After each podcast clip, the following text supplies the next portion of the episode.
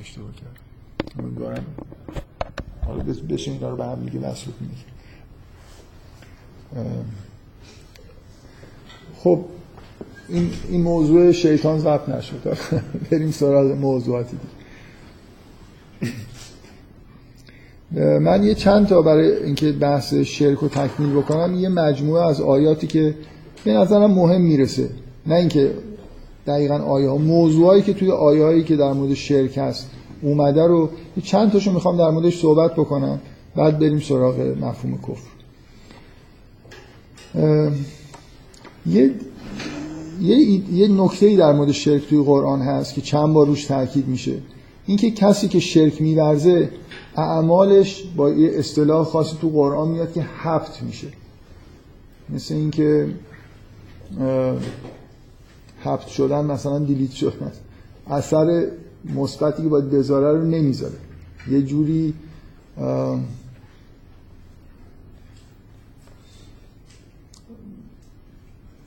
ممکنه کارهای خوبی کرده باشه ولی به اون نتیجه که باید برسه نمی‌رسه. یه مفهوم این شکلی تو قرآن هست. چند بار در مورد اینکه اعمال مشرکان هفت میشه صحبت شد.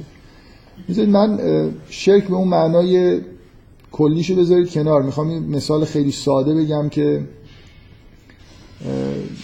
شرک ورزیدن و هفت عمل چجوری با هم دیگه ربط دارن؟ تو اون حالت آشکارش هم که خیلی واضح تر شاید بشه. شما مثلا یه آدمی رو تصور بکنید که تمام رفتارهایی که تو زندگیش انجام میده برای جلب رضایت یه نفر یا چند نفر از اطرافیانش باشه. یا مثلا برای این باشه که مردم بگن به به این چه آدم خوبی. یا یا آدم واقعا اگه برای مثلا از روی نیات درستی اعمال خیر انجام بده به مردم کمک بکنه آدم نیکوکاری باشه رفتارهای درستی داشته باشه حتما رشد می‌کنه. ولی اگه همون عین همون رفتارا رو مثلا از اموال خودش ببخشه به مردم کمک بکنه. مخصوصا من توی این زمین ها دارم میگم که به وضوح آدمایی وجود دارن که خیلی آدمای خوب و نیکوکاری به نظر می‌رسن. ولی بهشون نزدیک بشید احساستون این میشه که همه اینا رو مثلا برای حسن شهرت دارن می‌کنن. برای اینکه تو دل مردم جا بکنن. برای خاطر اینکه مثلا فرض کنید فلانی نسبت بهشون احساس خوبی پیدا بکنه. واقعا این واضح نیست که اگه یه نفر با یه همچین نیتایی یه رفتارهایی انجام بده اصلا اون اثری که کار خیر روش باید بذاره نمی‌ذاره. یعنی یه آدمی که مثلا اموال خودش رو برای خاطر اینکه نسبت به مردم خیلی خالصانه محبت داره برای خاطر اینکه فکر می‌کنه که خدا اینجوری خواسته انفاق می‌کنه قطعا به یه رشدی می‌رسه. یه آیه تو قرآن هست میگه لن تنال البر حتی تنفقوا مما تحبون کسی که از چیزی که دوست داره میبخشه انتظار ما اینه که به یه بری برسه. و حالا اگه همین کار رو انجام داده باشه برای خاطر اینکه یه نفر ببینه به و چهچه کنه. به هیچ نه تنها به نظر میاد که پیشرفتی درش به وجود نمیاد اتفاقا وقتی که همچین عملی انجام میده وابستگیش مثلا به نگاه اون آدمی که براش کار کرده بیشتر میشه. بیشتر به اون وابسته میشه بیشتر به تایید اون محتاج میشه. چون در جهت اون تاییدی که می‌خواسته رفتاری از خودش نشون داده دیگه. عمل کردن کلا این ویژگی رو داره که شما وقتی با یه نیتی برای یه منظوری یه کاری رو انجام می‌دید اون زمینه ای که عمل رو به وجود آورده رو برای خودتون در واقع تقویت دارید می‌کنید. انرژی بیشتری توی روان شما ایجاد میشه و احتمال اینکه بازم یه همچین اعمالی انجام بدید بیشتر میشه. بنابراین خیلی واضحه که زیباترین عمل هایی که ممکنه آدم رو به رشد برسونن. اگه انگیزه های مشرکانه توش وجود داشته باشه واقعا اون رشد به دست نمیاد. دیگه آخرش اینه که یه نفر مثلا عبادت هایی بکنه برای اینکه مردم ببینن. خب این واضحه که اون تأثیری که عبادت مدت های مدید ممکنه یه نفر این عبادت ها این شکلی بکنه و به این جای نرسه. اینکه آدم تو از وابستگی های مشرکانه حتی در حد مثلا فرض کنید نگاه مردم رضایت مردم رو جلب کردن که اینا ممکنه شرک به معنای واقعی هم حساب نشن برای خاطر اینکه اعتقاد شرک آمیز خداگاهی توشون وجود نداشته باشه. ولی حتی یه همچین نیتایی به وضوح باعث حبت عمل میشن. یعنی عمل به اون چیزی که رشدی که شما باید برسید عملا این اتفاق نمیفته و حبت عملا معنیش به یه معنای اینه که در اون دنیا اثری روی زندگی آخرتی شما نمی‌ذاره. برای اینکه بازتابش شما کاری که کردید مثلا فرض کنید این بوده که رضایت آدمی رو می‌خواستید جلب کنید. ممکنه موفق شده باشید تو این دنیا رضایتش رو جلب کنید و تموم دیگه به اون عملتون به اون نتیجه ای که می‌خواستید رسیده. چیزی برای آخرت باقی نمونده. حالا این دیگه توی مرحله خیلی واضح ترش اینه که یه آدمی اصلا اعمال خودش رو مثلا فرض کنید برای کسب رضایت یه موجودی که اصلا وجود نداره داره انجام میده. این که دیگه به هیچی می‌رسه دیگه. یعنی من اگه مثلا فرض کنید یه کسی همه زندگیشو بذاره برای اینکه مردم جامعهش مثلا نسبت بهش یه لطفی پیدا بکنن ممکنه لاقل به این لطفه برسه. ولی اگه من برای یه بوتی که هیچی نداره و وجود نداره برای خودم مثلا فرزند خودم قربانی بکنم هیچ اثری نه دنیایی نه آخرتی ازش نمی‌گیرم. بنابراین نیات شرکامیز یعنی برای غیر خدا کار کردن عملا عمل باعث میشه که عملی که انجام دادیم به نتیجه نتیجه در جهت رشدمون نرسه.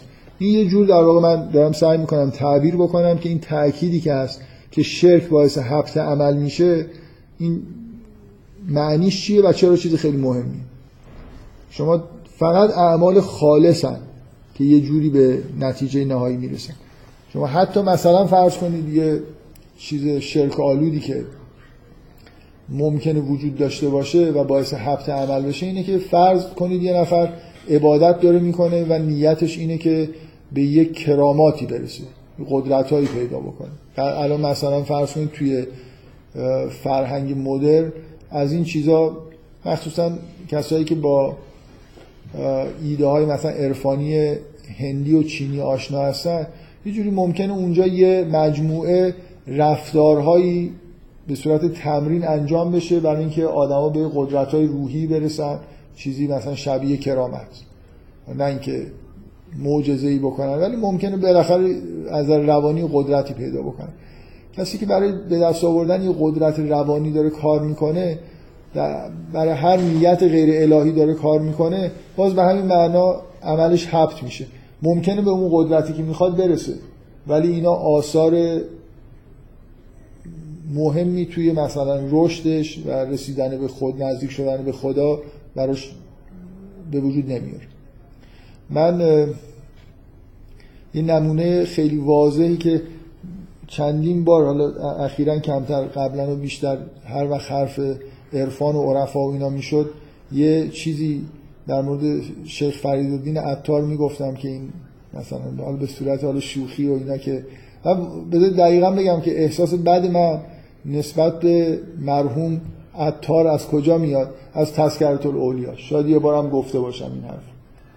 من احساسم اینه کسی تذکرت الاولیا رو بخونه به عرفان علاقمند میشه. ولی دقیقا با یه همچین نیتایی. که شما یه تذکرت الاولیا یه کتابیه که درباره عرفا حماس سرایی کرده که اینا مثل این قهرمان های مثلا شاهنامه چجوری هن؟ آدم جز سوپرمن مثلا.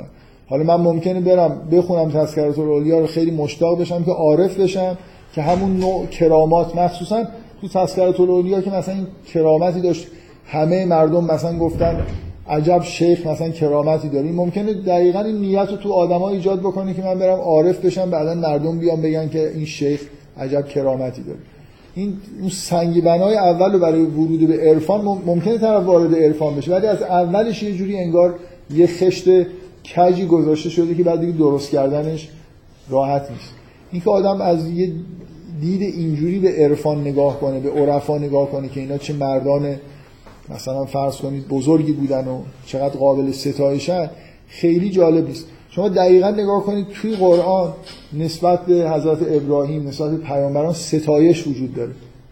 ولی ذره این احساس رو بهتون نمیده که مثلا فرض کنید مردم گفتن نمی‌دونم حضرت موسی عجب کرامتی کرد. چون همیشه زاویه دید. از یه جای خیلی بالایی مثلا همینجور که داره ستایش از چی داره ستایش می‌کنه؟ میگه نعم العبد انه اواب. بنده خوبی بود مثلا. نمیگه که مثلا عجب عجب کرامتی داشت مثلا. حضرت موسی عجب معجزه ای کرد. همیشه معجزات هم اینجوریه که مثلا به اذن ما این کار رو کرد.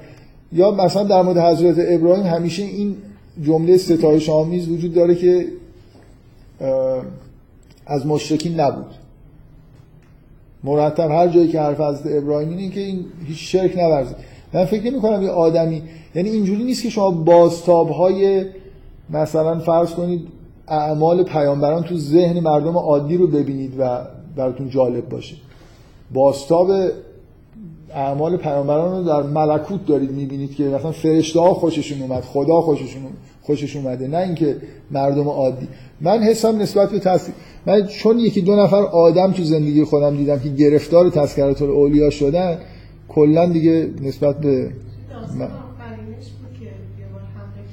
من قبلا هم تو اون جلسات اولم یادم یکی دو بار مطلق گفتم و همیشه دیگه تبدیل به شوخی شده بود من یادم یه بار. همینجوری حرف از عرفان دروغی و اینا مثلا یه شیخ فرودین بیچاره هم یه ذکری از من در مشکلم با چیز اینه مشکلم با این نوع ادبیات عرفانی که حماس سرایی در مورد عرفا هستن از دید یه آدم عادی. من فکر می‌کنم این گرفتاری ایجاد می‌کنه یعنی مردم رو مثلا میندازه تو این که جذب میشن ممکنه علاقه من بشن به عرفان. میشه اینجوری دکونی زد که مشتری زیاد داشته باشه. ولی این شروع شروع خوبی نیست. شما هیچ وقت وقتی قرآن می‌خونید یه همچین احساسی بهتون دست که مثلا برید خدا رو عبادت بکنید که صاحب کرامتی بشید معجزه بشید. مردم بگن عجب طرف. هیچ حس این شکلی توی قرآن بهتون منتقل نمی‌کنه. در حالی که به شدت شخصیت های قرآن یه جور قهرمانایی هستن که روی آدم اثر می‌ذاره اثر می‌ذارن ولی نه از این نوع اثری که شما توی تذکرات الاولیا می‌تونید ببینید. به هر حال من چون اینجا مسئله حبس عمل و شر... به نظر من یکی از گرفتاری ها همینه دیگه. آدم گرفتاری این بشه که راه کمال رو بره به این نیت که مثلا به یه جایی برسه که مردم ازش تعریف کنن یا نمی‌دونم کرامت داشته باشه. اینا به شدت چیزن. فکر می‌کنم جلوی رفتار رو می‌گیرن. به اضافه من فقط این نکته رو به عنوان نکته مثبت اضافه بکنم که اصولا آدما آدمیزاد امکان اینو داره که یه مسیری رو با نیتای نچندان درست شروع کنه و همینجور که داره پیش میره نیتای خودش رو خالص کنه. یعنی این غلط اگه یه نفر فکر بکنه که اگه با یه نیت های این شکلی یه نفر به راه عرفان بیاد حتما تا تهش همینجوری اون خشته اولش کج باشه آدمیزاد این امکانو داره. یه مقدار پیش میره چیز بیشتری می‌فهمه از دنیا. مثلا فرض کنید با تذکرت الاولیا طرف به عرفان علاقمند میشه قهرماناش هم مثلا شیخ ابو سعید خیر و آدمای توی تذکرت الاولیا هستن. خیلی هم دوست داره که هر زودتر به یک کرامتی برسه که مردم به و چهچه کنن. ولی مثلا چیکار می‌کنه؟ به این عشق شروع کرده شروع می‌کنه قرآن خوندن و عبادت کردن و بعد اصلا آدم دیگه ای میشه بعدا ممکنه تذکرت الاولیا هم بندازه دور. تحت تاثیر حضرت ابراهیم قرار بگیره و آدم اینکه ما می‌تونیم اینجوری نیست که راهی رو شما شروع می‌کنید. به هر حال یه مقدار نیت های خالص دارید یه مقدار نیت های بد. ممکنه نهایتا به جایی برسید که اون نیت های خالص غلبه بکنه و کلا اون شایبه های شرکامیزی اگه تو نیتتون اولش بوده برطرف بشه. اینکه اگه یه نفر با این نیت اصلا نمیشه یه آدمی که هنوز به جایی نرسیده و کاری نکرده نیت خیلی خالصی بکنه. این مشکل اینه که فکر می‌کنم نیت های خالص توی مراحل بالای مثلا پیشرفت آدما پیش میاد. حتما یه آدمی شروع بکنه به عبادت. یه چیزایی هم تو ذهنش هست که ممکنه خیلی جالب نباشه. ولی بالاخره قاب... نیت قابل پالایش هستن. همینطوری که ممکنه اون قسمت های بد غلبه بکنن ممکنه قسمت های خوبم غلبه کنن. ما بالاخره نیتامون همیشه یه آلودگی هایی توش هست که می‌تونیم بعضی مدتی به آلودگی رو درک بکنیم و اصلاحش بکنیم. این این به نظر من نکته مهمیه که کنار شرکی مسئله حبت اعمال توی قرآن چند بار اومده و به نظر من چون خیلی واضحه که ربطش با شرک چیه گفتم که بد نیست که بهش مستقیما اشاره بکنم. یه نکته جالبتر به نظر من با تر اینه که چند جا تو قرآن به مشرکین یه جور جبرگرایی نسبت داده شده. حالا به همین معنایی که الان میگم. سه بار توی قرآن یه آیه هایی هست. دو بار تو سوره انعام یه بار تو سوره نحل. که محتواش اینه که شما وقتی به مشرکین اعتراض می‌کنید که چرا شرک میورزید در جواب میگن که اگر خدا نمی‌خواست ما مشرک نمی‌شدیم. این جواب خیلی توحیدیه دیگه.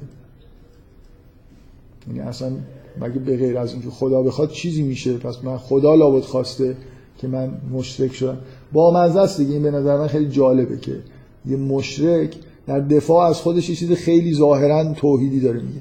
یه چیز خیلی قشنگ دیگه ای که من خیلی وقت قبل نظرمو جلب کرد و همیشه تو ذهنم بود که این چقدر سوال جواب جالبیه. تو سوره یاسین یه جایی میگه که وقتی به اینا میگیم که مثلا اطعام کنید در راه خداوند میگن که ما برای چی آدمی رو اطعام بکنیم که اگر خدا می‌خواست سیرش, سیرش می‌کرد؟ این خیلی توحیدیه خیلی وحدت وجودی هستن.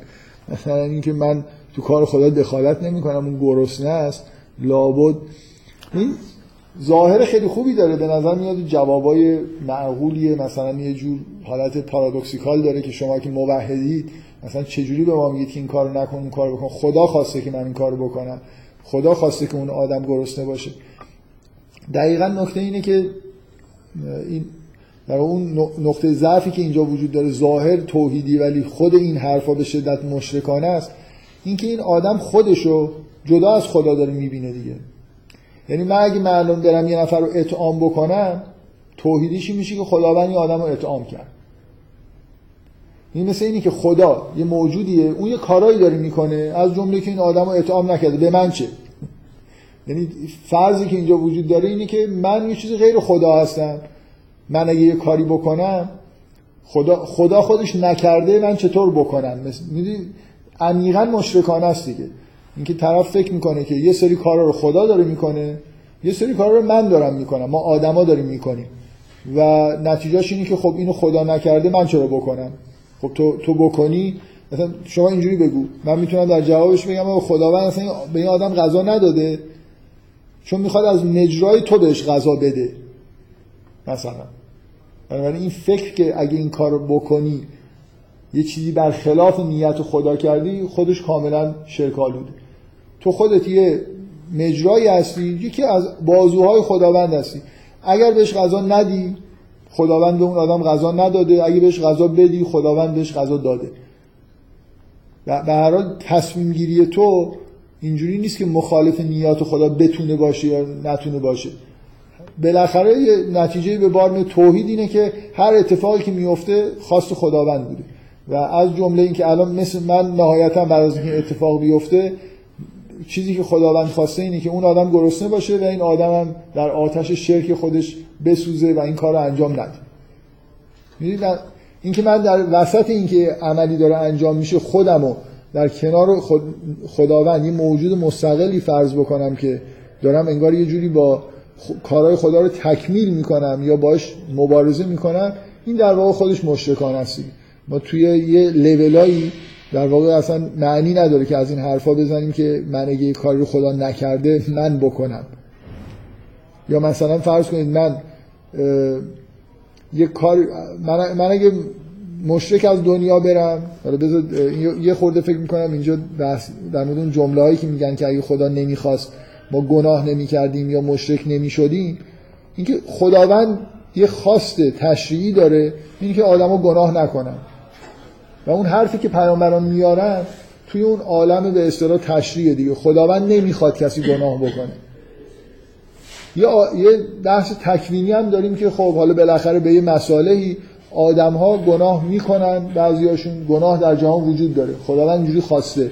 خداوند جهانی رو خلق کرده توش شیطانی وجود داره و گناه به وجود میاد و یه امر تشریعی هم کرده که گناه نکنن مردم. اینجا دو تا عالم تکوین و تشریع وجود داره. توی عالم تشریع خداوند خواستش اینه که دستورش اینه که گناه نکنی. در عالم تکوین بنا به مصالحی گناه وجود داره. حالا من حرفای تشریع رو میشنوم و تصمیم می‌گیرم که جز اون کسایی باشم. فکر کنید اصلا من یه بار این مثال زدم. فکر کنید جهان مثل نمایشنامه ایه که شخص کاراکترهای بد توش خداوند طراحی کرده کاراکترهای خوب طراحی کرده. من انتخاب می‌کنم که کدوم کاراکتر رو بازی کنم.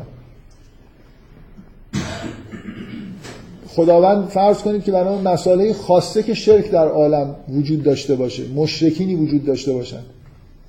ولی خداوند نخواسته که من مشرک باشم. من اگه مشرک نباشم فکر کن کسای دیگه ای میان. نقش مشرک بودن رو بازی می‌کنن. من اینو مخصوصا توی اون یه جایی گفتم و مثال زدم از موضوع حضرت خضر. که تو قرآن مرتکب قتل میشه با نیت عبادت. مثلا من فکر می‌کنم اگه همه مشرکین بیان فکر کنید که خداوند خواسته در جهان شرک وجود داشته باشه. اگه همه مشرکین بیان موحد بشن شاید خداوند یه عده افراد مثل حضرت خضر رو خلق بکنه که اونا برن ادای شرک رو در بیارن. اگه به اصطلاح خواست تکوینی خداوند اینه که حتما در جهان مشرکی باشه. حال من تصمیم می‌گیرم که کدومی که از نقشایی که خداوند در جهان خواسته بازی بشن و بازی بکنم. و تشریح هم اینه که به من بگه که خداوند این نقشا رو دوست داره اون نقشا رو دوست نداره. بنابراین این که من در جواب یه آدمی که از شرک نهی می‌کنه بگم که اگه خداوند نخواسته بود مثلا من مشرک نمی شدم این یه جوری توی خودش در واقع یه پارادوکسی وجود داره. این نفهمیدن خواست خداوند به معنای تشریعی با خواست خداوند به معنای تکوین. چیزی که اینجا قاطی شده مثل اینکه دو تا دو تا دنیا با هم دیگه قاطی شدن. احکامی یه دنیایی رو توی دنیای دیگه ای داریم استفاده می‌کنیم. برای کلا با است. این جوابایی که سه چهار بار توی قرآن از طرف مشرکین نقل شده که یه جور ظاهره بشه در توحیدی. در جواب توحید با در واقع با ظاهر خیلی توحیدی شرک رو می‌خوان توجیه بکنن. من حرفایی که زدم شاید بهتر بود که فقط طرح مسئله می‌کردم. برای اینکه فکر می‌کنم اینا بحثایی که اتفاقا خیلی این پارادوکس های این شکلی که جاهایی که انسان اختیار داره و عالم تشریعی وجود داره چجوری در واقع اراده خدا با اختیار انسان و کارهایی که داره می‌کنه جور در میاد بحث خیلی مفصلیه. نمیشه تو پنج دقیقه در دقیقه به خوبی توضیحش داد. ولی واقعا قصد اصلی این بود که این آیه ها رو یادآوری بکنم که حول و حوش مفهوم شرک تو قرآن یه همچین آیه هایی وجود داره که جالبن برای فکر کردن. که ایراد حرفایی که مشرکین دارن در دفاع از خودشون می‌زنن که چرا اطعام نمی‌کنن یا چرا شرک میورزن و گناه می‌کنن چیه؟ در حال موضوع خوبیه این نزدیکی به مسئله جبر و اختیار دیگه به هر حال. یک کتابی آقای مرحوم متحری داره به اسم انسان و سرنوشت. به نظر من حالا نه خیلی مفصل کتاب مختصر و مفید و نسبتا ساده ایه که سعی کرده بدونی که خیلی حالا پیچیده بشه بحث جبر و اختیار بکنه. اتفاقا اونجا در مورد همین نوع موضع هایی که وجود داره بحث کرده. من یادمه که این شعر, شعر دروغی منصوب به خیام رو اونجا نقل کرده که میگه من می خورم و هر کی من اهل بود می خوردن من به نزد وی سهل بود. می خوردن من حقز ازل می‌دانست گر می نخورم علم خدا جهل بود. اصلا تفلک داره می می‌خوره برای اینکه مبادا خدای نکرده علم خداوند. یه جور کمک هم داره می‌کنه به خدا که نکنه اگه نخوره مشکلی در خلقت پیش بیاد. برای این بد نیست برای اینکه فکر می‌کنم که این حرفی حرفایی که الان زدم خیلی در مورد اینکه این دیدگاه جبرگرایانه چرا؟ ذاتا. خودشون در واقع مشرکانه هستن با پنج دقیقه صحبت کردن کار درست نمیشه. اون کتابه شاید یه خورده مفصل تر چیزایی گفته باشه که جالبه. باز یه نکته دیگه ای که قبلا بهش اشاره کردم می‌خوام یه آیه ای رو بیارم که فکر می‌کنم بهش اشاره نکردم اینی که من چند بار گفتم که در مورد سوره انعام صحبت می‌کردم یا تو همین بحثای شرک که شرک هم برای خودش استایل زندگی تولید می‌کنه. سنت تولید می‌کنه یه چیزهای شبیه شریعت تولید می‌کنه. ولی این آیه رو بهش اشاره نکردم که تو سوره شورا عینا اصلا یه آیه وجود داره. آیه 21 سوره شورا اگه اشتباه ننوشته باشم میگه که ام, لهم شرکا و شرعو لهم من الدین. ما لم یعظم به الله.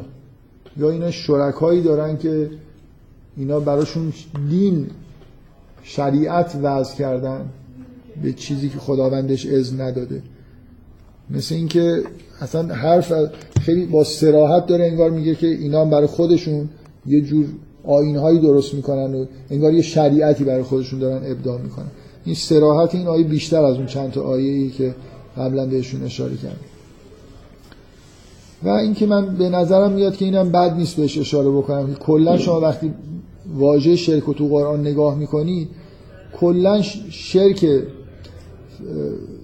در شرک در عمل عبادت و خیلی جاها اصطلاح شرک در حکم مثلا یا لا یشرک فی حکمه احدا این دقیقا مثل یه جور چیز دیگه عبارت دیگه ای برای بیان کردن شرک عملی.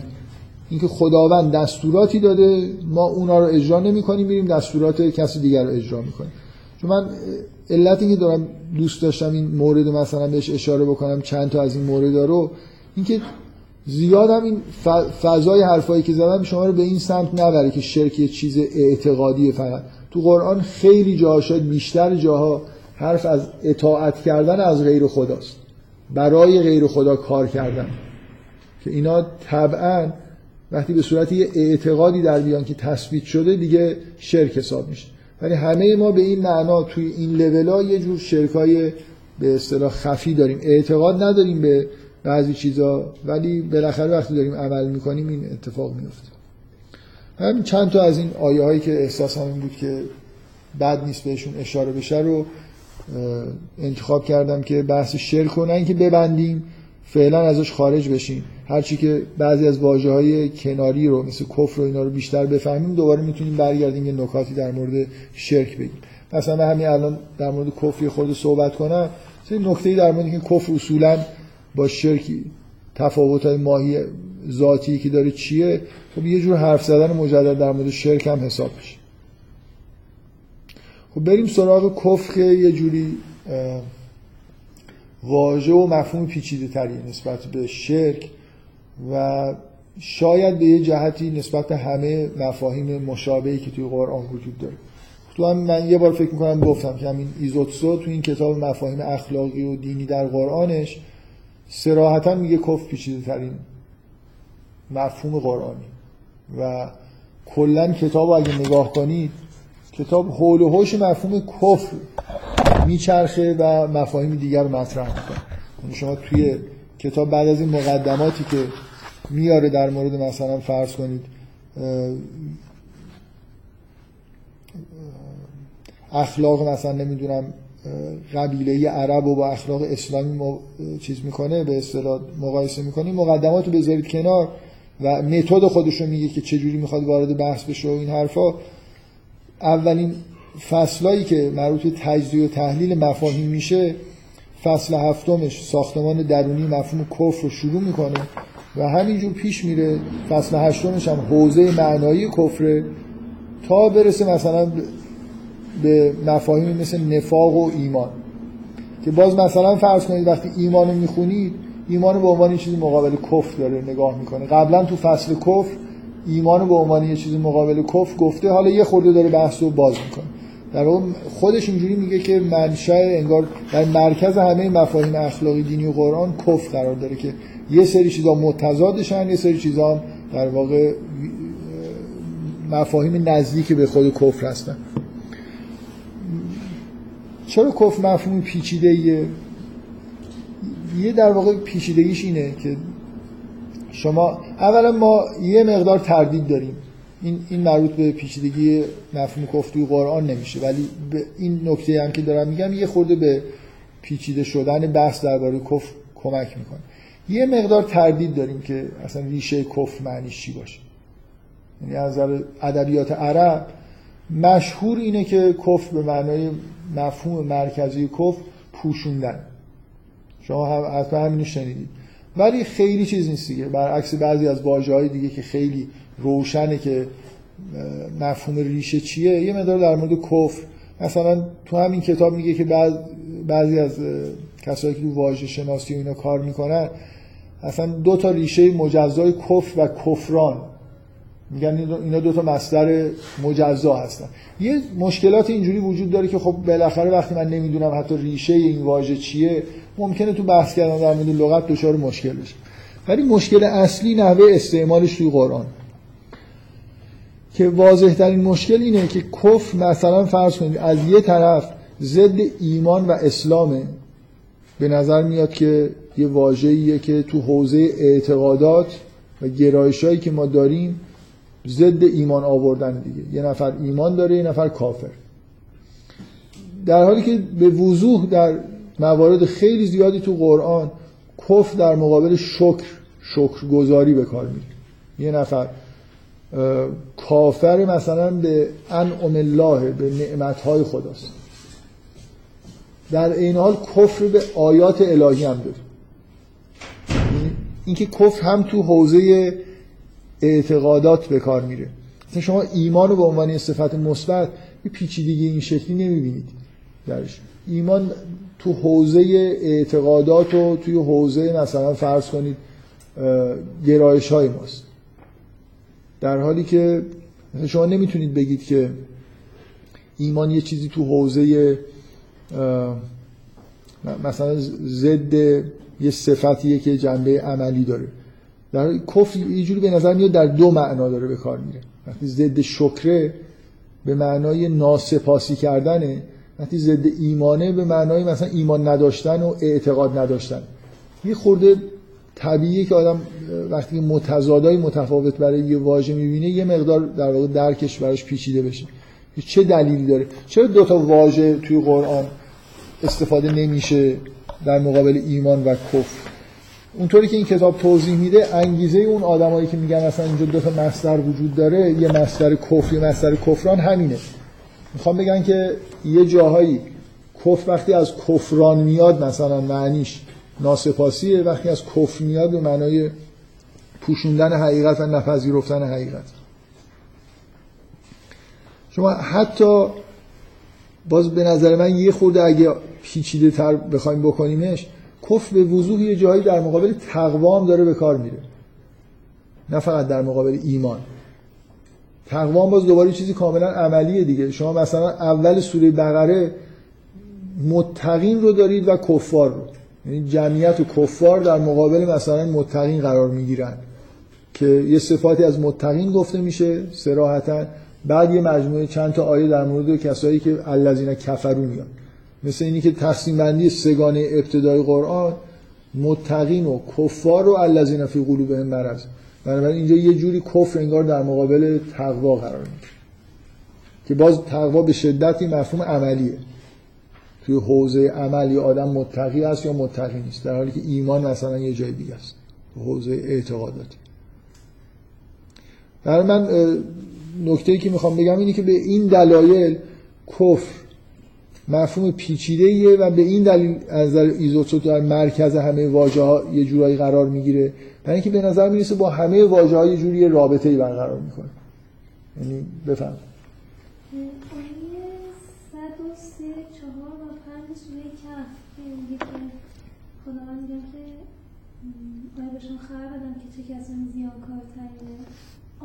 الذين زل سعيهم فی حیات دنیا خب و هم یحسبون انهم صنعا اولئک الذین کفروا خب.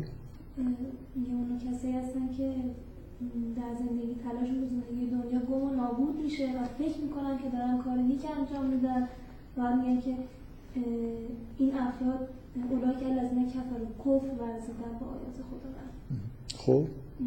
خواستم اینکه شما میگین که همچین چیزیه. یعنی قسمتش اینه که بعضی از منو فکر می‌کنن که دارن کار خوبی انجام میدن. این هم کفره. این کفری که اونجا به کار رفته با توجه به همین آیه که خوندید کفر به آیات الهی. بنابراین یه جوری ممکنه به ذهن ما برسه که این یه چیزی تو حوزه اعتقادات. اینا نشانه هایی دیدن. ایمان نیاوردن و بعد اعمالشون این اتفاقا من, من فکر کردم دارید برمیگردید می‌خواید در اون مثالی از حبت عمل رو بگید. دقیقا اون آیه اون آیه دقیقا مربوط به آدمایی به شدت آدم وقتی می‌خونه کسایی که مثلا فرض کنید این تیپ آدمایی که خیلی کارای دنیوی خوب برای مردم می‌کنن میگه میگه زل سعیهم فی حیات دنیا. یه جوری انگار به نظر می‌رسه کارهای خوبی انجام دادن. فکر می‌کردن دارن کارهای خوب می‌کنن. ممکنه مثلا به مردم داشتن کمک می‌کردن. ولی یه جوری این اعمالشون هدر رفته دیگه. خیلی کارا کردن ولی وقتی میرن اون دنیا میرن انگار چیزی برای اون دنیاشون نیست. به حال اون کفر ظاهرا از نوع کفر به آیاته. نه کفر به نعمت ها. اون آیه خیلی مناسبت داره. بدونی که حالا واژه شرک توش باشه از نوع همون جنس حبت عمله که یک آدمایی یه کارایی کردن. آره آدم بله. انتهای آیه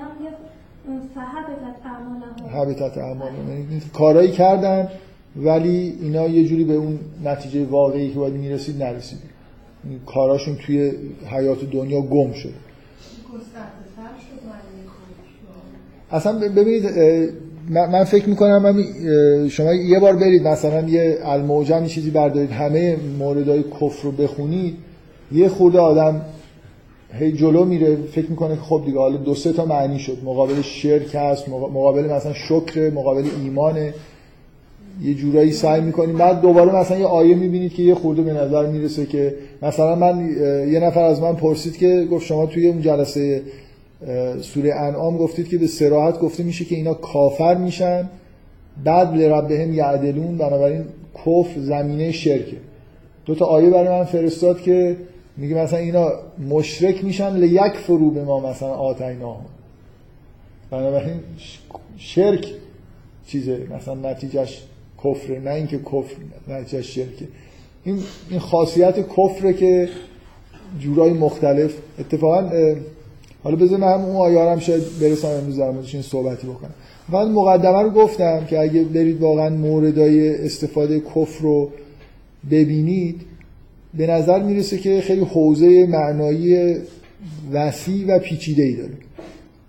و اصلا به نظر من اینجور حرفا که نمی‌دونم کفر دو تاش ریشه داره. یکیش کفرانه یکیش کفر هیچ مشکلی رو حل نمی‌کنه. یعنی اصلا شما وقتی کفر داره صرف میشه حس نمی‌کنید که از دو تا ریشه اومده. یعنی همون مثلا اگه اینجوری بود که جاهایی که کفر اعتقادی بود یه جور فعلایی ساخته می‌شد و جاهایی که مثلا شکر ناسپاسی بود از اون مصدر کفران یه جور فعلای دیگه ای ساخته می‌شد. بعد می‌شد می‌شد آفرین. بگیم که مثل ش... چیزی به اصطلاح اینکه دو تا یه واژه‌ای مثل مثلا عین به دو معنای چشم و مثلا چشمه داره به کار میره. اشتراک لفظی بهش میگن. می‌تونستیم بگیم یه جور اشتراکی لفظی. ولی اصلا اینطوری نیست. یعنی شما کاملا اینطوریه که هر فرمی که از اگه از کفران داره صرف میشه فعل ساخته میشه و اسم ساخته میشه به همون معنا می‌بینید که توی مقابل ایمان هم همون اتفاقا میفته بذارید من این مقدمه رو گفتم که خیلی انتظار نداشته باشید که خیلی سریع مثلا همینجوری بیایم بگیم که فکر می‌کنم شرک خیلی راحت میشه گفت که یعنی چی. همیشه هم به یه معنا به نظر می‌رسه داره به کار میره. به غیر از اون مسئله این که حالا شرک خفی و پیچیدگی اونجا فقط این بود که شرک خفی و جلی مثلا مرزشون چیه؟ اینکه بعضیا مشرکن حتی بعضی که ایمان میارن مثلا این آیه یعنی چی؟ ولی کفی خورده پیچیدگیش بیشتر. یه چیزایی که ما می‌دونیم اینه که به احتمال خیلی زیاد این حرف درسته که مفهوم اصلی که تو این ریشه کفر وجود داره پوشاندن. و این از نوع استعمال قرآن هم یه جایی برمیاد که این به اصطلاح مفهوم پوشاندن توی واژه کفر هست. و نکته دوم اینه که به نظر می‌رسه که اون شاید بگیم که اون مفهوم ناسپاسی عمیق‌تر و به اصطلاح مرکزی تر برای کفر تا بی ایمانی. یعنی من شما مرکزی تر بودن مهم تر بودنش یعنی چی؟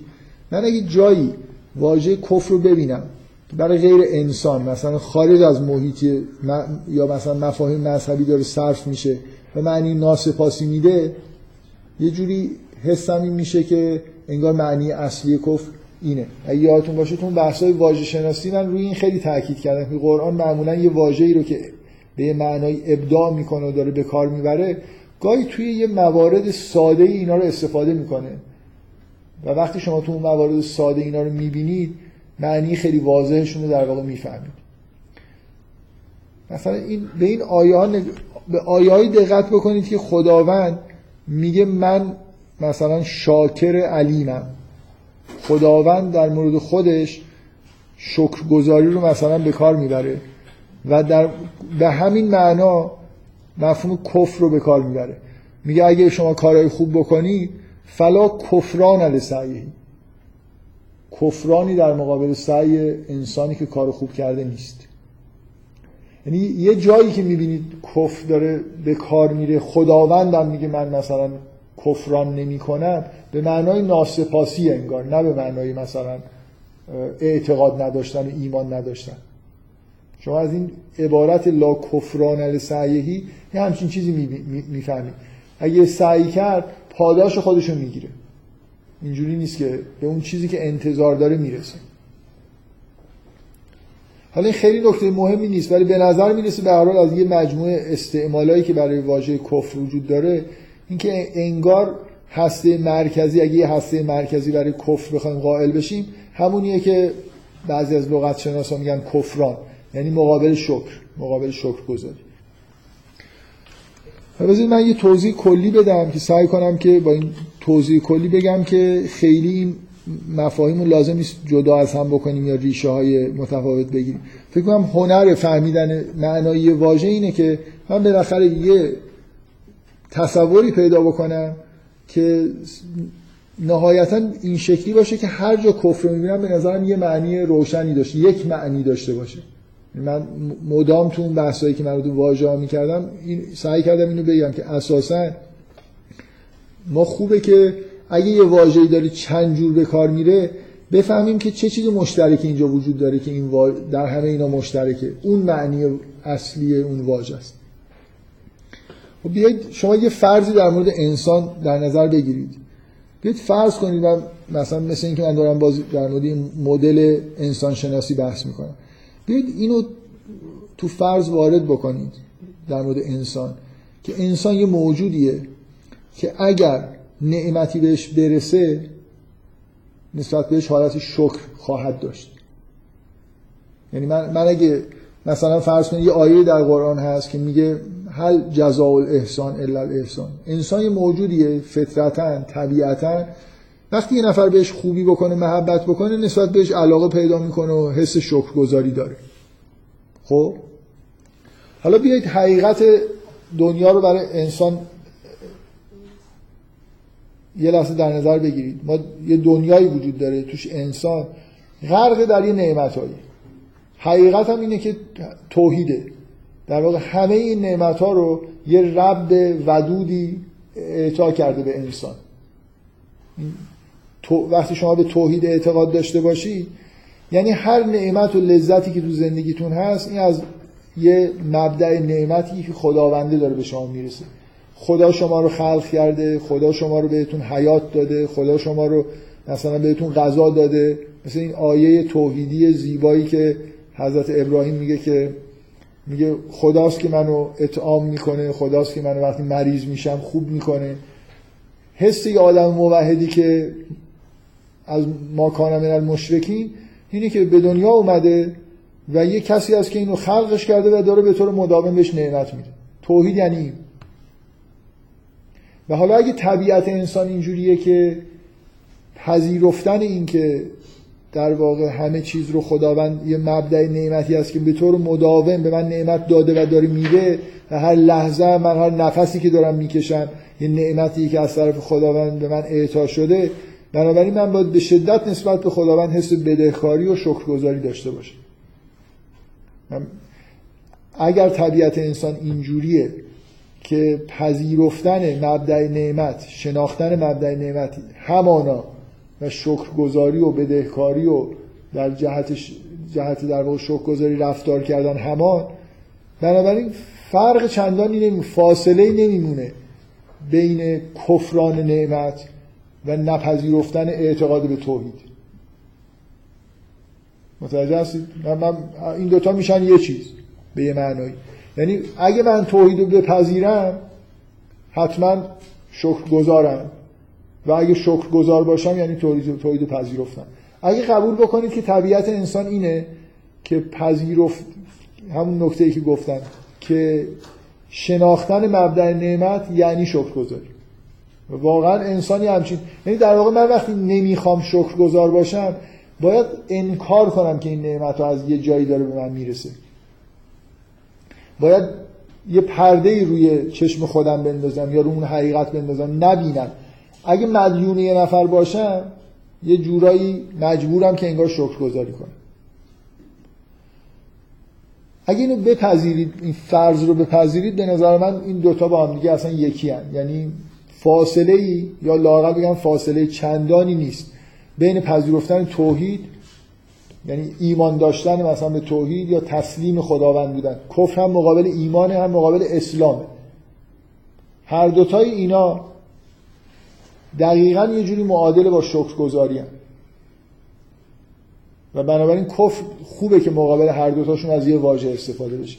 من دارم سعی می‌کنم فکر می‌کنم یه توضیح در مورد کاربردهای واژه کفر اینه که من یه جوری در واقع به وضعیتی فکر بکنم که توش احساسم این باشه که دقیقا خوبه که اینجا دوتا واژه داره دوتا مف... مفهوم ظاهرا جدا یه واژه داره براش استفاده میشه. برای اینکه اینا ذاتا یه حقیقت انگار دارن. یعنی انسان موجودی نیست که بتونه ایمان داشته باشه.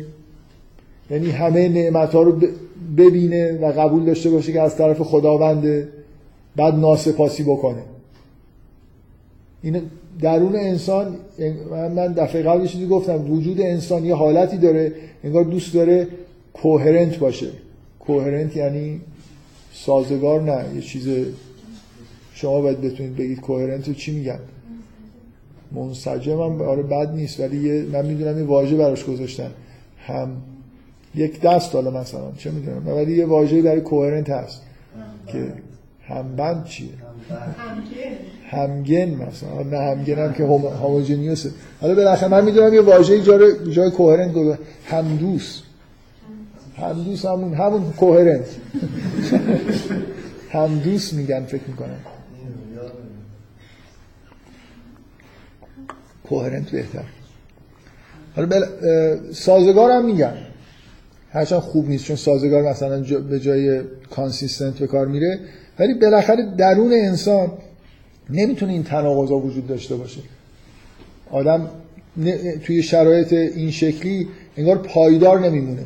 من نمی‌تونم ایمان داشته باشم به اینکه این همه نعمت خداوند به من داده و بعد ناسپاسی بکنم. یا ایمانه رو باید بذارم کنار یا این وضعیت ناسپاسی رو. تناقض وجود داره ذاتا در انسان که این دوتا رو در واقع کنار هم دیگه بذاره بنابراین حالا یه آدمی شما حالا احساستون چیه؟ این بی ایمانی است که باعث از کدوم طرف احساستون اینه که عامل مثلا فرض کنید بی ایمانیه که باعث ناشکری میشه یا برعکس؟ حس نا... اینکه من نمی‌خوام شکر بذارم شکر گذار باشم باعث میشه که بی ایمان بشم. من سعی کردم توضیح بدم که این دوتا هر دو طرفش وجود داره دیگه. یعنی استایل زندگی من یه جوری اعمال من و عقاید من تحت تاثیر قرار میده برعکسش هم درسته. عقایدم خب باز به نظر میاد این حرفی که من زدم شاید مبناش اینه که من احساسم اینه که توی دیدگاه دینی اون استایل زندگی چیزتره بیسیک تره انگار. غالبا اینجوریه که من چون نمی‌خوام دوست ندارم شکرگزار باشم دوست ندارم خیلی بدهکار باشم که نتیجهش اینه که باید بنده باشم باید حرف خدا رو گوش بدم دوست دارم که انکار بکنم یه چیزی عقایدی داشته باشم که توحیدی نباشه. و اون حس اگه من حسم مثل حس ابراهیم باشه خیلی موحد باشم که هر روز که پا میشم خدا داره بهم غذا میده خدا داره منو ساپورت می‌کنه خدا اگه مریض بشم منو خوب می‌کنه خدا منو خلق کرده خدا الذی خلقنی و هو یسقین. و اذا نمی‌دونم مرستو فهو اگه من این اعتقاد رو داشته باشم که نمی‌تونم کار بدی بکنم. باید مثل از ابراهیم همش کار خوب بکنم. چون نمی‌خوام کارهای خوب بکنم این کارهای دیگه ای می‌خوام بکنم. هم آیه‌ای که میگه که بل یرید انسان لیفجر امامه نتیجهش اینه که من نمی‌تونم بپذیرم توحیدو. بنابراین یه پرده ای یه جایی آویزون می‌کنن که اون حقیقت دیده نشه. پوشوندن حقیقت برای اینه که من جور دیگه ای می‌خوام زندگی کنم. و چرا حالا یه آیایی تو قرآن هست که میگه که اینا مشرک میشن؟ لیکفروا به این معنا دیگه. دقیقا این آیه داره همین حرفو می‌زنه. اینا شرک براشون مناسب تره شرک رو انتخاب می‌کنن لیکفروا به اون معنای کفران نعمت کردن نه به معنای حقیقت رو. خود شرک پوشوندن حقیقت هست. چرا آدمی به عقاید شرک آمیز نزدیک میشه توحید رو نفی می‌کنه؟ برای اینکه بتونه کفران نعمت بکنه.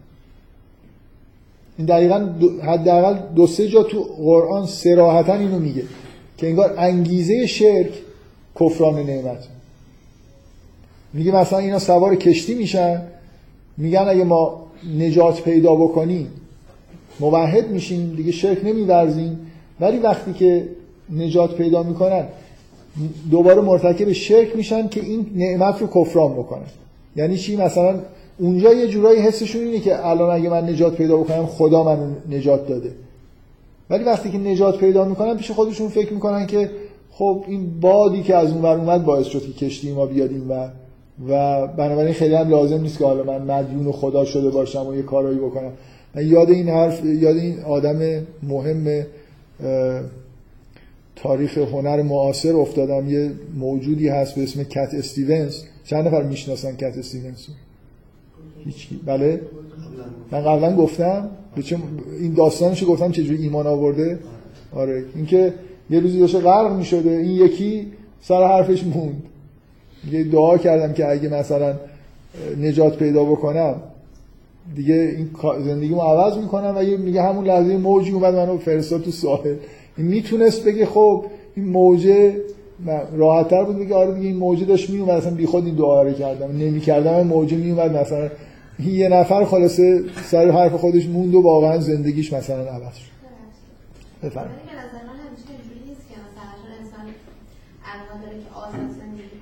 همیشه که اینطوری نیست. من قبلا هم گفتم که شما یه جایی به دنیا میاید عقاید شرکامیز وجود داره از قبل. نه اصلا عقاید شرکامیز نه اون شرایطی که به طرف تحمیل میشه. الان مثلا خیلی هم مثلا تو اجتماع نگاه کنیم دو دسته از افرادن که اکثرا منحرف میشن. یا خیلی رفاه زدن یا خیلی بدبخت خب؟ خب یعنی این هیچ چجوری هیچ سنخیتی به خود فرد برمیگرده. یعنی آدم یعنی آدم به آدم فرق من من اصلا من, من اصلا من اصلا احساس نمی کنم حرفی که شما دارید می‌زنید توی به اصطلاح حوزه حرفایی که ما داریم می‌زنیم. چرا؟ خب شما میگین که چون آدم این عقاید رو داره این کارو می‌کنه یا برعکس این کارو می‌کنه این عقاید رو پیدا می‌کنه؟ خب شما چی میگید اینجوری نیستش نه اصلا اینجوری نیست چی میگی؟ عقایدش نیست بخاطر چیزی که بهش فرضاً ممکنه تحمیل شده باشه. خب آره از پس خب عقایدش نیست. یعنی ممکنه یه کسی دیگه تو همون شرایط قرار بگیره یا هم کارو می‌کنه یا کار دیگر می‌کنه پس اصلا عقایدش نیست. این اصلا این تو شما توی لول دیگه ای دارید حرف می‌زنید من مجبور بشم یه کار بعدی انجام بدم. مجبور بشم آره یه تحت فشار خب این اصلا این بحث ربطی به این بحثی که ما داریم می‌کنیم نداره. آخه چرا نداره؟ وقتی میگی نداره. که باعث میشه که طرف این کار انجام یا برعکس. خب درسته. آره اینجا اثراتی که اینا رو هم دارن. ولی به نظر من اینجوری نیست. اون چیزی که طرف قرار می‌گیره توش اون باعث میشه خب اینا هم شرایط دیگه. عقاید توی شرایط به وجود پذیرفته میشن. من یه جایی به دنیا میام همه مشرکن. عقیدهش مشرکانه رو میپذیرن برای اینکه احساس امنیت بکنن. برای اینکه با دیگران دارم زندگی می‌کنم اونا عقیدهشون مشرکانه است. اون حس مثلا امنیت منو همرنگ با جماعت می‌کنه عقیده مشرکانه رو میپذیرم عقیده مشرکانه منو به کفران نعمت هم می‌کشه به خیلی چیزای دیگه هم می‌کشه. خب این شرایط محیطی باعث شده که من اینجوری بشم. خب من, من مشکلی ندارم. من اینکه چی از محیط میاد یا نمیاد یه خورده فرق می‌کنه با این بحثی که ما داریم می‌کنیم. بالاخره شما توی رو... درونتون یه لولایی وجود داره. لول امیالتون افکارتون و اعمالتون. ما اونجا داریم بحث می‌کنیم. اینکه محیط روی اینا چجور تاثیر گذاشته میگم نمیگم بحث جالبی نیست. پس این مثال مریض میشم خدا من شفا میده نمی‌دونم چی میگن این تمام اینایی که گفتین همش شرایطیه که از نه. بیرون به آدم تحمیل میشه. نه اصلا اینطور یه نیست. که نه نه اصلا اینجوری نیست. من من دارم میگم حضرت اگه یه نفر مثل حضرت ابراهیم جهان رو نگاه کنه یعنی هر لحظه احساس کنه که نفسی که داره می‌کشه رو خداوند داره بهش اعطا می‌کنه. غذایی که داره می‌خوره رو خدا بهش داده که بخوره. این موجود ذاتا چون انسان اینجوریه شو- حس شکرگزاری بهش دست میده. بنابراین عاشق خدا میشه دوست داره خداوند رو اطاعت بکنه دوست داره خداوند رو ستایش بکنه. این اصلا ربطی به این نداره که حالا یه آدم دیگه ای توی یه جامعه دیگه ای طور دیگه ای اثر میپذیره. من کاری به این ندارم که این آثار از کجا میاد. در درون انسان دارم میگم بالاخره حالا شما از بیرون یا از درون به اعتقادی وقتی رسیدید این اعتقاد اگه توحیدی باشه منجر به شکر, شکر میشه الزاما. و اگه بخواید شکرگزار بنابراین اگه بخواید شکرگزار نباشید باید یه عقاید مشرکانه ای رو بپذیرید. تو موحد نباشید. این اصلا من کار ندارم این بازتابای بیرون به درون چجوری بوده. درون من همچین اتفاقایی میفته. شما من میگم بحثتون جالبه ولی تو یه لول دیگه ای دارید بحث می‌کنید. اینکه مثلا تاثیر بیرون در درون من چجوری. خلاص اون تاثیرات تو این لولا.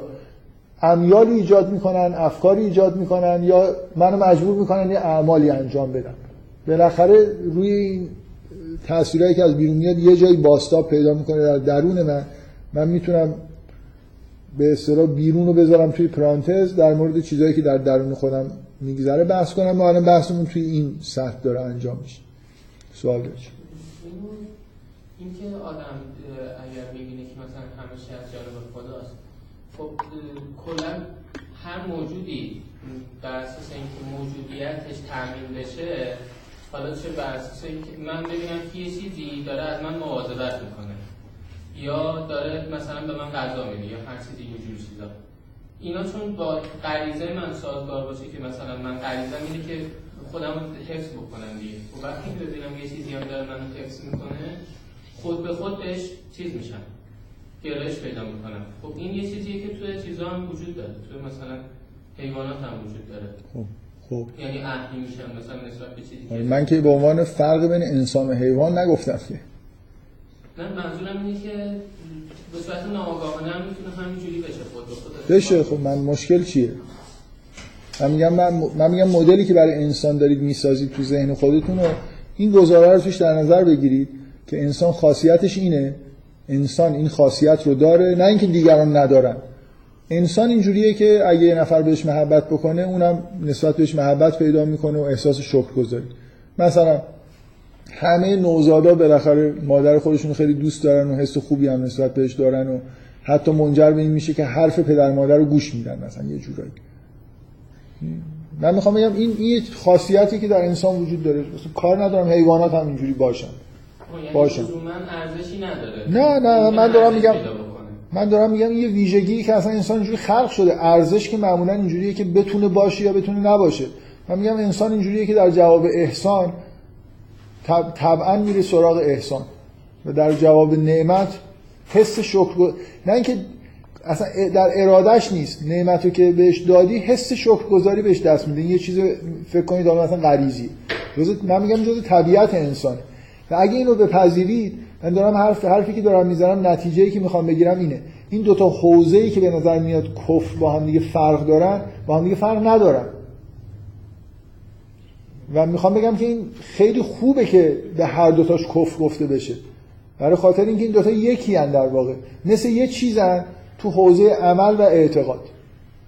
دقیقا یعنی این شکلیه که من نمی‌تونم بگم که حالا بذار خیلی بحث رو پیچیده نکنیم حرفی که من می‌خوام بزنم اینه اگه اینو بپذیرید این دوتا در واقع خوبه که با یه واژه بهش اشاره بکنیم. مثل یه حقیقتی که تو دوتا ساحت مثلا جداگانه باستاب دارن پیدا می‌کنن. و اتفاقا همین که کفر به دو معنا داره به کار میره ما رو به یه همچین حسی میرسونه خوبه دیگه. مثل اینکه یه حقیقتی رو داریم از توش می‌کشیم بیرون. انسان نمی‌تونه ایمان داشته باشه و ناشکر باشه. مؤمن ناشکر نداریم حتما باید کافر باشه که کفران نعمت بکنه. این دوتا یکیه انگار.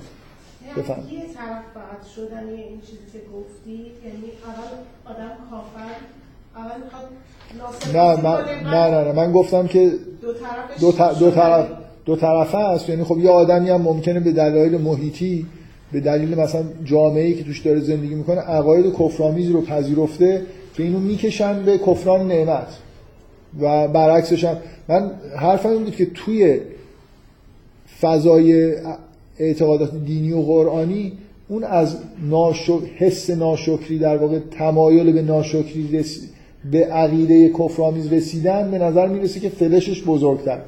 یعنی یه جوری تاکید بیشتر روی این جهته که انسان چون نمی‌خواد شکر گذار مثلا شما همین ایزوتسو تو بررسیاش نشون میده که توی قرآن در همراه با کفر بارها و بارها اشاره به صفت کبر میشه. کبری که از همنشین های خیلی واضحه. چرا؟ برای خاطر اینکه دقیقا احساس شکرگزاری با کبر سازگار نیست. یعنی من اگه قبول بکنم که یه نفر به من این همه نعمت داده یه جورایی چیز میشم دیگه بدهکارش میشم. آدم متکبر نمی‌خواد بدهکار کسی باشه. یه من از یه نفر یه چیزی شنیدم خیلی تو ذهنم مونده. گفت که هیچ وقت به آدم مغرور خیلی چیز نکن محبت نکن. برای اینکه ازت دور میشه. برای اینکه نمی‌تونه تحمل بکنه تو رو ببینه در حالی که بهت بدهکاره. من واقعا به نظرم این حرف درسته. آدم مغرور و متکبر شما اگه خیلی بهش مثلا لطف بکنید و هی یه چیزایی مثلا فرض کنید بهتون حس بدهکاری که بهش دست بده شما رو سعی می‌کنه از زندگی خودش بندازی بیرون زیاد شما رو نبینه. مثلا اینجوری شما به طور معمول احساس می‌کنید که اگه به نفر خیلی لطف و محبت بکنید بیشتر مثلا بهتون سر می‌زنه. ولی من واقعا اینو تو زندگی خودم تجربه کردم که به یه عده‌ای که خیلی مثلا لطف کردم مثلا هیچ وقت سراغی از من دیگه نمی‌گیرن. برای اینکه یه جوری حس خوبی ندارن. پیش من بیان ب- چیزن دیگه بدهکار منن و مثلا یه جوری دوست دارن. یه آدم متکبر دوست داره بره توی یه محیطی که طلبکاره. مثلا چیز به دیگران مثلا فرض کن احساس خوبی از موضع بالا مثلا وقتی که تو محیط قرار می‌گیره بهش خوش میگذره. نه یه جایی که مثلا یه حس این که و دقیقا شکرگزاری از موضع پایینه دیگه. آدم متکبر معلومه که گرایش به کفر داره. اصلا پذیرفتن این که من از صبح پا میشم نفسایی که می‌کشم مدیون خدام تا شب که دارم میخوابم این اصلا با کبر سازگار نیست. بفرمایید که شما دارید میگین در واقع این باید این فرض می‌کنیم که رضا اینکه اینکه انسان راضی باشه اینکه آفریده شده یک بخشی از ایمان صد درصد صد درصد یعنی آدم مؤمن ناراضی از خلقت حتما نداره.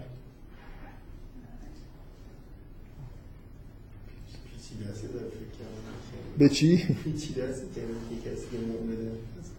چجوری ممکنه اصلا از بودن خودش راضی نباشه فکر می‌کنم دقیقا ایمان چیز دیگه همراه با حس شکرگزاری معمولا همین حرفایی که من زدم اینا با هم دیگه کفر ایمان و شکر یه جوری قرین هم دیگه هستن و کفرم توی چه لایه اعتقادی چه لایه عملی با هم دیگه قرینن. بنابراین طبعا اگه آدم ایمان داشته باشه به شدت احساس خوبی باید نسبت به خداوند داشته باشه و نسبت به زندگی خودش. حالا من یه بار یه نار... من نسبت به زندگی خودم به این معنا ناراضیم که از خودم ناراضیم. نسبت به خلقت نسبت به خلقت آره من من من آره منم برام قابل قبول نیست که یه نفر مثلا ایمان داشته باشه و یه جوری احساس خوبی نسبت به خلق شدن خودش نداشته باشه. که ایمان ای- ایمان خوبی نداره. نه نه.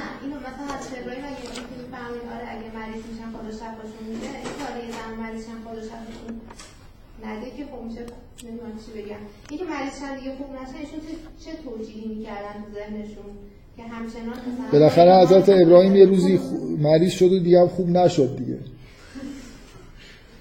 فکر نمی کنم مشکلی هم پیش نیومد. همه ما خلاصه یه روزی خوب نمیشیم.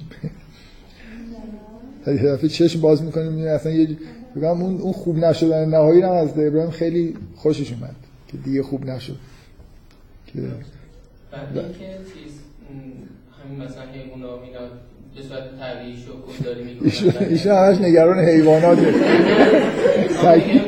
ما داریم اینجا در مورد انسان ها حرف میگم می‌زنیم. که این که وضعیت انسان ها به این جایی می‌رسن که وقتی که بهشون محبت می‌کنی ازت دور میشن این قشنگ نشون میده که این آدم گول خورده.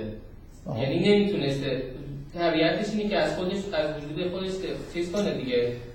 حفاظت بکنه و چیزایی که کمکش می‌کنن تو این زمینه رو بپذیره دیگه. و اینکه اینا رو پس می‌زنه انگار که یه جایی گول خورده این وسط دیگه.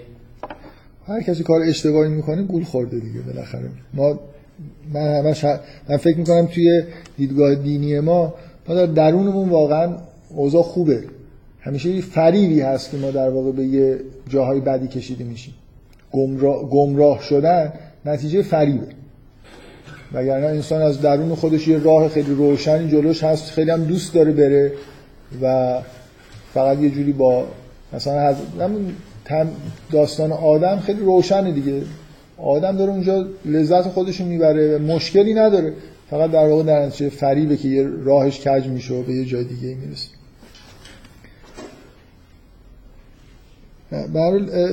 من حرفی که زدم چیزش اینه خلاصش اینه که اگه ایمان رو به معنای پذیرفتن و اقرار کردن به نعمت به, خ- به ربی که منو خلق کرده و به نعمت داده بگیری این دقیقا یه جورایی معادل با اگه ایمان رو این بگیرید یه جوری معادله با شکرگزاری هم به معنایی هست. بنابراین نقطه مقابلش هر دوتاش میشه کفر این- یه بار من فکر می‌کنم این مشکلی که پیش میاد علت اینکه این حرف رو الان زدم اینه.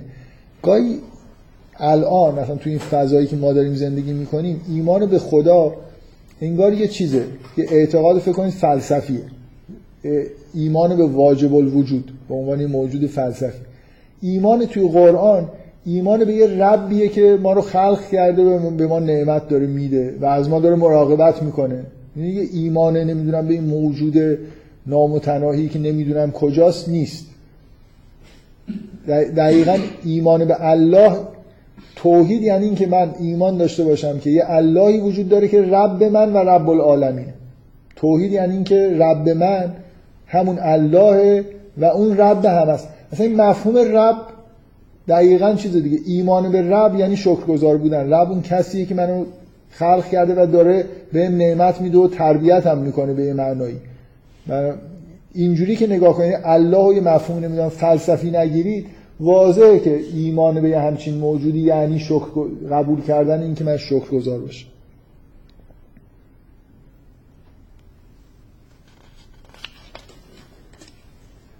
بذارید حالا من یه مقایسه هایی کرده ایزوتسو.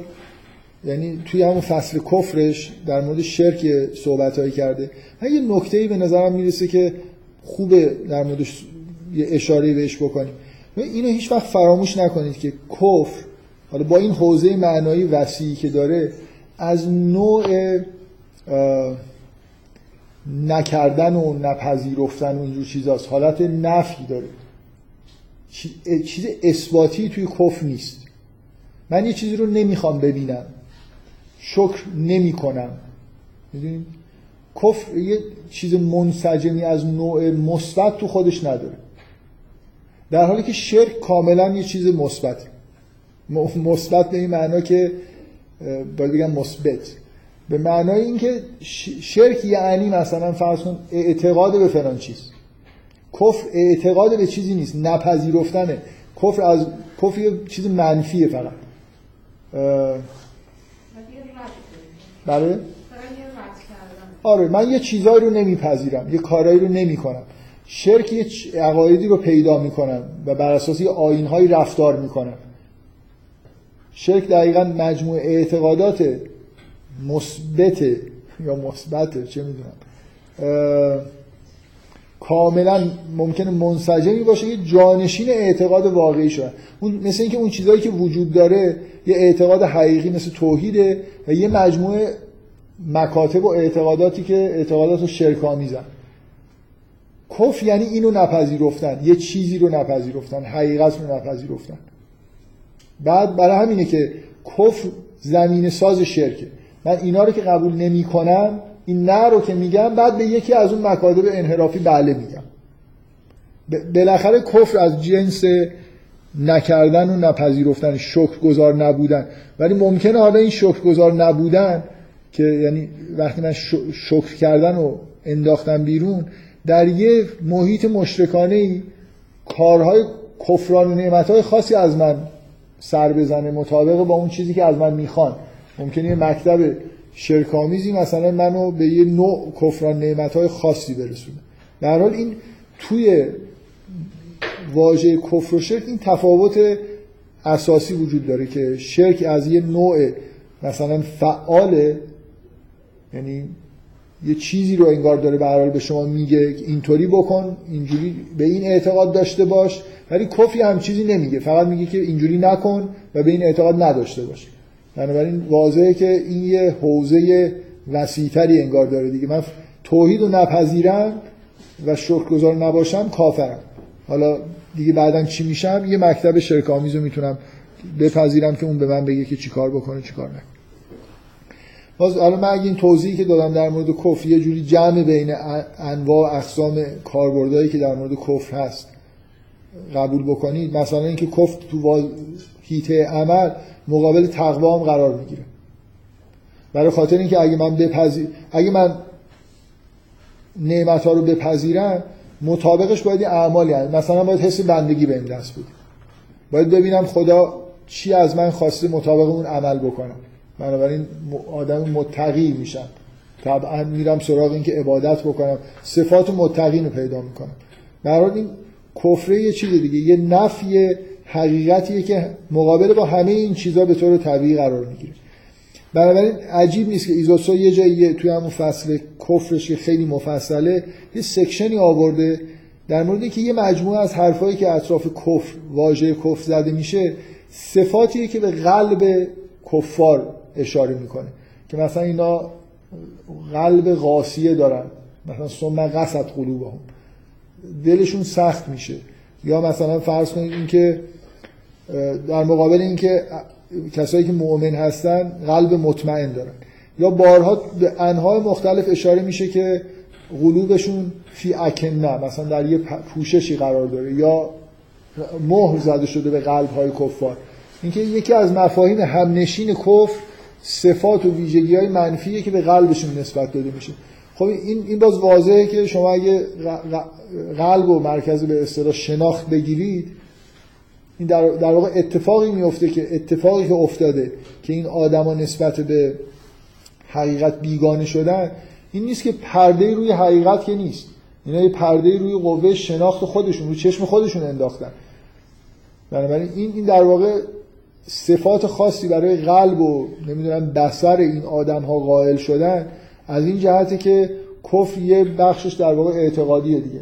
مثل اینکه من دارم توجیه می‌کنم. بذارید همون فلش بزرگی که از سمت ناشکری به سمت کفر اعتقادی میره رو در نظر بگیرید. این آدم به دلیل تمایلی که به ناشکری داره چون نمی‌خواد بندگی بکنه نمی‌خواد در بند باشه. می‌خواد هر جوری که دلش می‌خواد زندگی بکنه و عمل بکنه میره به سمت اینکه یه حقایقی رو انکار بکنه. چجوری این حقایق رو میشه انکار کرد؟ اینکه انگار چشم خودش رو ببنده روی حقایق. اینکه انگار این مکانیسمایی وجود داره که یه پرده هایی روی قلب خودش بذاره و کم کم در واقع نسبت به حقیقت خودش رو بیگانه بکنه. بنابراین اینا, اینا مثل توصیفیه که اتفاق واقعی که برای این آدما افتاده که چرا حقیقت رو نمی‌بینن چیه؟ یه ایرادی توی قوای شناختی خودشون ایجاد کردن. چون اتهامش بیشتره؟ همین طرف پدش بزرگی اتهامش بیشتره؟ فکر می‌کنم. یعنی اگه یه نفر یه جایی متولد بشه که عقاید سالمی وجود داره از بیرون عقایدی بهش تزریق نشده که کفران نعمت رو تشویق بکنه شرکی وجود نداره. دقیقا به دلیل وضعیت روحیش هست که حقیقت رو نمیپذیره خب واضحه که این اساس اصلا کفر اینه دیگه. و برای همین میگم که من فکر می‌کنم اصلا معنی کفر به معنای یه چیز منفی هسته مرکزی این کفران نعمت است. اینه که انگار عامل اصلیه. ببینید اون چیزایی که از بیرونم میاد بالاخره یه روزی در اجداد آدما اجداد ما مثلا توی این جامعه می‌خواستن کفران نعمت بکنن عقاید شرکانی ساختن. حالا یه فیدبک داره به من میده. یعنی از اول من انسان به طور طبیعی انگیزه برای پذیرفتن عقیده شرکامیز نداره. انگیزه واقعیش این آزاد بودن امیالشه که اینو میکشونه. بعد خب توی جامعه اون عقاید تثبیت میشن و روی آدمای دیگه اثر می‌ذارن.